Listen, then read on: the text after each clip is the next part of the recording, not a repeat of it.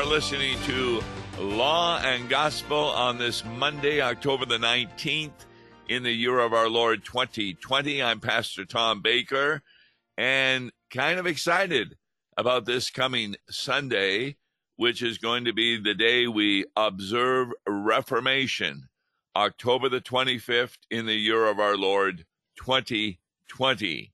Among the readings is Revelation chapter 14, Romans 3, and John 8.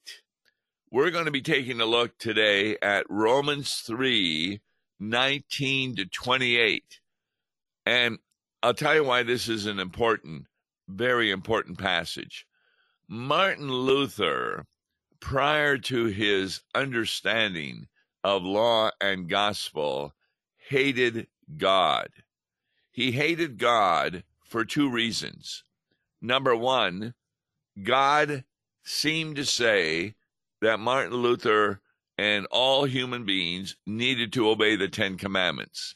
And of course, Luther realized he could not. The second reason is God seemed to give the impression that we had to be righteous like he is. And of course, that's an impossibility. So, upon those two wrong understandings of God, Martin Luther says he came to hate God. Then, this passage from Romans 3 finally put the light on. And he had been talking to others who had a better understanding of the scripture than he had at that time. So in 1517, he came through with, of course, the 95 principles. But let's look at Romans 3 to see how it helped Martin Luther take away the burden of having to be perfect in the eyes of God in order to be saved. Verse 19 Now we know that whatever the law says, it speaks to those who are under the law, so that every mouth may be stopped and the whole world be held accountable to God. This is a statement from the Bible that is the very opposite of every other religion in the world.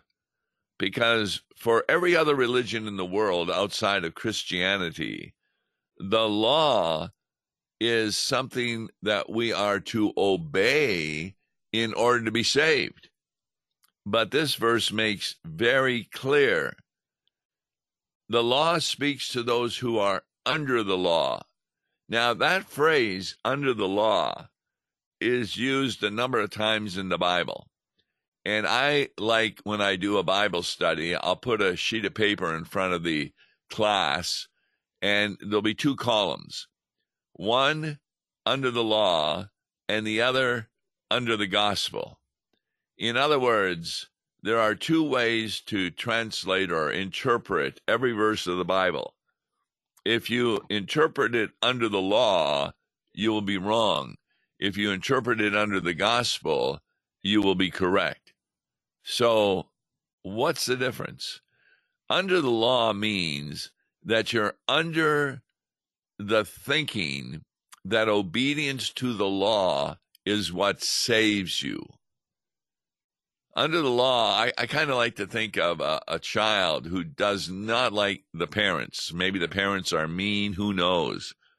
But they're under the thumb of the parents. They don't appreciate the parents at all. And, and so this is how I look at being under the law. Under the law means that guess what? You better be good or else you're not going to be saved. But this verse says that those who are under the law, the law speaks to them so that every mouth may be stopped. What does that mean? Well, those who are under the law, take a look at the Pharisees at the time of Jesus, the unbelieving ones. They believed that they were saved by what they did. They thank God they were not like evil people, like tax collectors or prostitutes. And the Sermon on the Mount, though, indicated that they were just as wicked because even if they did not do something by deed, they did it by thought and by word. And the law was to accuse us of not meeting the requirements of God so that every mouth may be stopped. What does that mean? Well, Ephesians talks about that so that we will no longer boast of our salvation by our works, and the world may be held accountable to God. So, Paul continues to explain why the law cannot save anyone. Verse 20 For by works of the law, that means we're obe- obeying the law as best as we can, no human being will be justified in his sight, since through the law comes knowledge of sin. I mean, is that not the only verse you need in the whole Bible to show the purpose of the law? The works of the law are unable to save anybody. Nobody will be justified in his sight. That means in the sight of God. We can justify ourselves because, oh, look at all the good works I'm doing.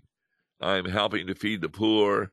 I'm maybe nursing individuals who are sick. And we think that those outward acts of the law are sufficient to justify us.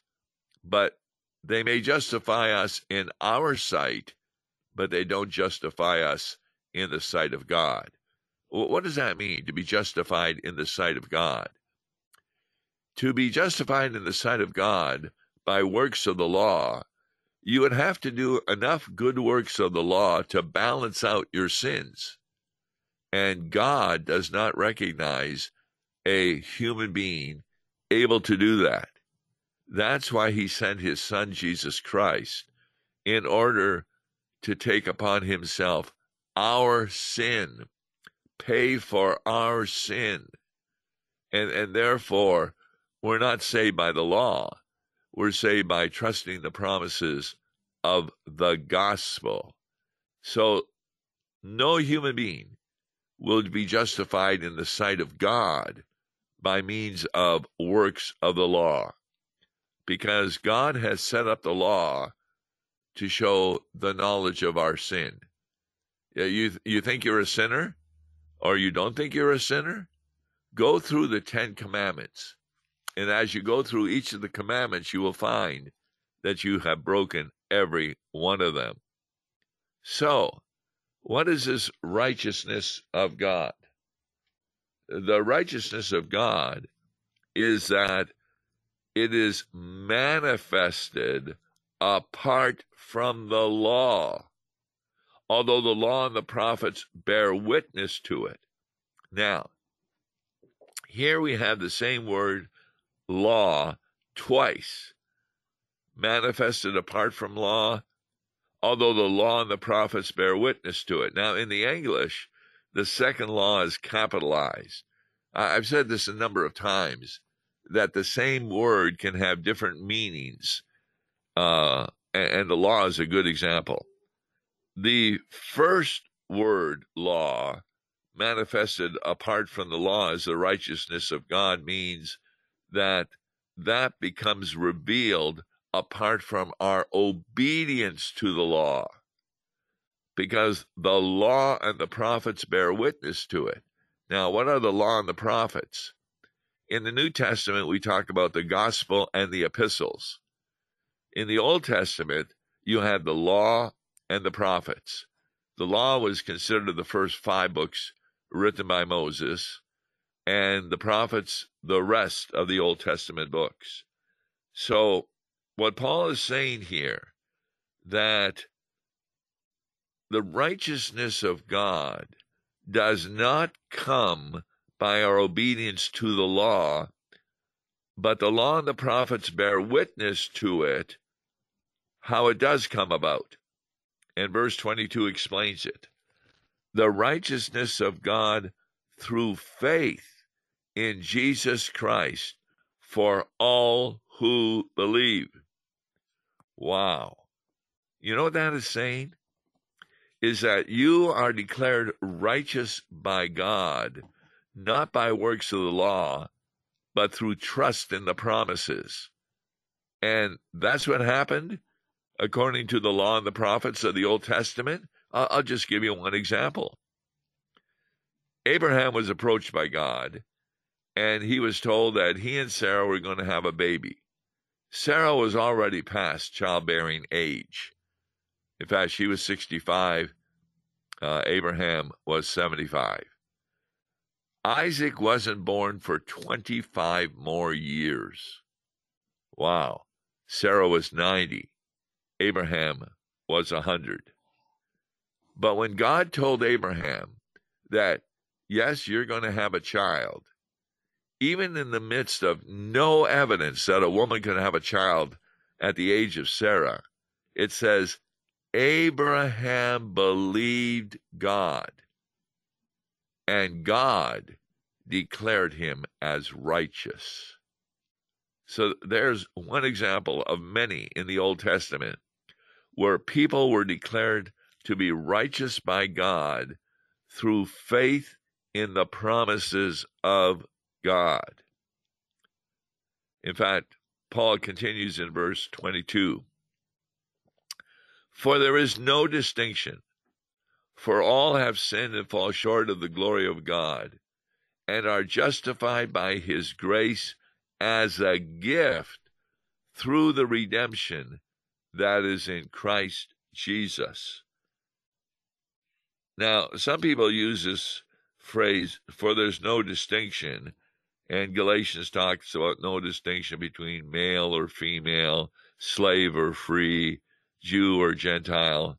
And they say, see, women can be pastors because there's no distinction. Well, that's not what that is talking about. It's talking about how do human beings become righteous in the sight of God. And there's no distinction between a male or a female. A male doesn't have a superior advantage in becoming righteous because he is a male. No, even women who trust in the promise of God are declared righteous by God. That's what Paul means that there's no distinction because all men and women have sinned and fall short of the glory of God. That's why the law can save nobody. But instead, verse 24, are justified by his grace as a gift. Now, the word grace there is referring to God's attitude that he gives you something you do not deserve. Mercy is he doesn't give you what you deserve. Grace is he gives you what you don't deserve. So by his mercy, you don't get eternal hell, which you deserve. But by his grace, through faith in Christ, you get what you don't deserve the forgiveness of sins. In other words, the burden of having to obey the law in order to be saved is taken away. This is tremendous. Now, does that mean we don't want to be obeying the law? No, it, it's kind of like think of a family. You have parents and children. The children have no burden to become the children of the parents by their obedience. No, they became the children of their parents by being begotten or adopted. But does that mean they don't have to do good works? No. In the family, because of love for the parents, they desire to obey the parents. And that's the way it is within Christianity. We desire to obey God once we realize what God has done for us in justifying us by His grace through the redemption that is in Christ Jesus. now, what is this redemption? To redeem somebody in Jesus' day could mean to buy someone out of slavery. We were enslaved by the devil. He had us under the impression that our works are what saves us. And that's why it often leads to two things either hatred of God or atheism. There is no God. But then when we realize the righteousness that God gives us through Jesus Christ, wow, what a difference that makes. Verse 25, talking about Christ Jesus, whom God put forward as a propitiation by his blood to be received by faith, not by works. Now, we don't often use the word propitiation in everyday language, but what it means is that somebody became our substitute for paying for our sins. And that was Jesus by his blood shed on the cross. And therefore, we received that redemption by faith. We did not receive it by works. Going on, verse 25. This was to show God's righteousness, because in his divine forbearance he had passed over former sins. Now, what does that remind you of? Passover. Yes. The people enslaved in Egypt, the Israelites, put blood over their doorway one night, and the angel of death passed over all doorways that had that blood on it. And that was signifying, of course, the blood of Christ because the angel of death would pass over your sins. Uh, one way the Bible explains that is that in Christ you are not held accountable for your sin. It would be like being put in prison because you robbed a bank, and then the warden comes to you and says, Guess what? You are no longer being held accountable. Now, you still did the crime, but not being held accountable, you are freed from the prison, even though you're still guilty. That's what Christianity is all about. That guilty people are no longer held accountable because they trust the promises of Jesus Christ. And therefore, God passes over their former sins. You're not held accountable. Verse 26 It was to show his righteousness at the present time, so that he might be just and the justifier of the one what? Who is obedient? No. Who has faith in jesus. This is very very important because a lot of people say, well, how can God forgive sins? Uh, that doesn't sound like he's very just. Well, he forgave sins because Jesus paid for your sins. That's the just part. It's kind of like, let's say, I get a speeding ticket and I go to court, and the judge says, okay, uh, three days in jail or a hundred dollar fine. But I don't have a hundred dollars. So am I going to go to jail? But my father, who's in court with me, he lends me the hundred dollars. Will a judge accept my father's hundred dollars for my crime? And the answer is yes. So also, God accepts Jesus' sacrifice for my sins. And that is how his righteousness is given to me. We, we talk about the glorious exchange that occurs in our baptism, where we give Jesus our sins, he pays for them, and he gives us his righteousness. Well, this was a real awakening for Martin Luther that the righteousness demanded from God was a righteousness that God Himself gave through a gift. to a person not who is obedient, but who had faith in Jesus Christ. So then, Paul, uh, talking to, let's say, unbelieving Pharisees, then what becomes of our boasting? And they were boasting, of course, of their good works, that they were better, and that therefore they were saved by their works. Paul says, it is excluded. The boasting is excluded. How? By what kind of law? By a law of works? No, but by the law of faith. Now, here's another example where the word law means something different. We've already seen that works of the law means salvation by our works, and that the law and the prophets refer to the books of the Old Testament. What's the word law mean here? It's the word principle. Paul is saying, by what kind of principle is our boasting excluded? By the principle of works that we have done?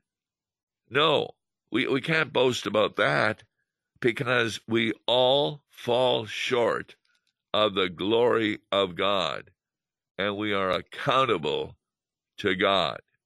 So it's not by the principle of works. No, but by the law of faith, the principle of faith. Uh, you, you hardly need another verse in the Bible to show that a person becomes righteous in God's sight, not by any obedience to the works of the law, but by trusting in the promises of the gospel. And what is the works of the gospel? The works of Jesus Christ. He suffered, he died, he rose, he ascended. Therefore, verse 28 is a wonderful summary of this entire passage. For we hold, this is Paul saying, that one is justified by faith apart from the works of the law. One doesn't need a better Reformation theme for this coming Sunday than that, that we're justified by faith. And we got to be very careful what that means. You are not saved in view of your faith. No, it's not faith saves you in the sense that it becomes the foundation of your salvation. The foundation of your salvation is the cross of Jesus Christ, is the resurrection of Jesus Christ. But how do you come to receive the benefits? God, the Holy Spirit, creates faith in your heart. Remember, it's the fulfillment of the request by King David create in me a clean heart and a right spirit. And through that creation, which the Holy Spirit does, we now believe the impossible that a man, a carpenter from Nazareth, was God Himself, who died on an accursed tree to become a curse for us, so that we would not die eternally. The task of the Christian church and the purpose of every sermon is to tell people about the gospel promises from Jesus Christ. And through those gospel promises, we come to receive the righteousness of God Himself. So, this is why a pastor wears a white surplice, because that is not his righteousness, but the righteousness of God. And it's true that every person who has faith is wearing that white garment, that wedding garment. Remember that one parable where the master comes into the wedding feast and somebody doesn't have on the wedding garment? Well, he's excluded from the wedding because that shows he does not have proper faith. So if you want to tell somebody about the Reformation, the main point to make is that the righteousness that is required for salvation comes through faith, not through our works. It is a gift from God. On tomorrow's Law and Gospel, we're going to be taking a look at a hymn that sounds like it just contradicted what I just said, at least the title. The title is The Law of God is Good and Wise. Well, we'll have to wait till tomorrow to see what is meant by that with Mark Smith. I'm Tom Baker.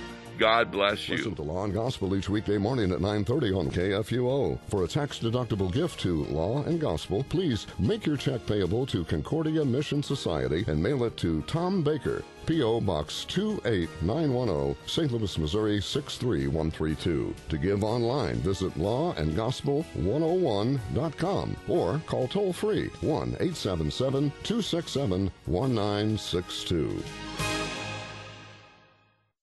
Views and opinions expressed on Worldwide KFUO may not represent the official position of the management or ownership of KFUO, the Lutheran Church Missouri Synod. If you'd like to comment on programs or topics heard on Worldwide KFUO, write us at KFUO, 1333 South Kirkwood Road, St. Louis, Missouri 63122. You can also leave a question or comment on our comment line at 314 996 1542. We are the messenger of good news, Worldwide KFUO.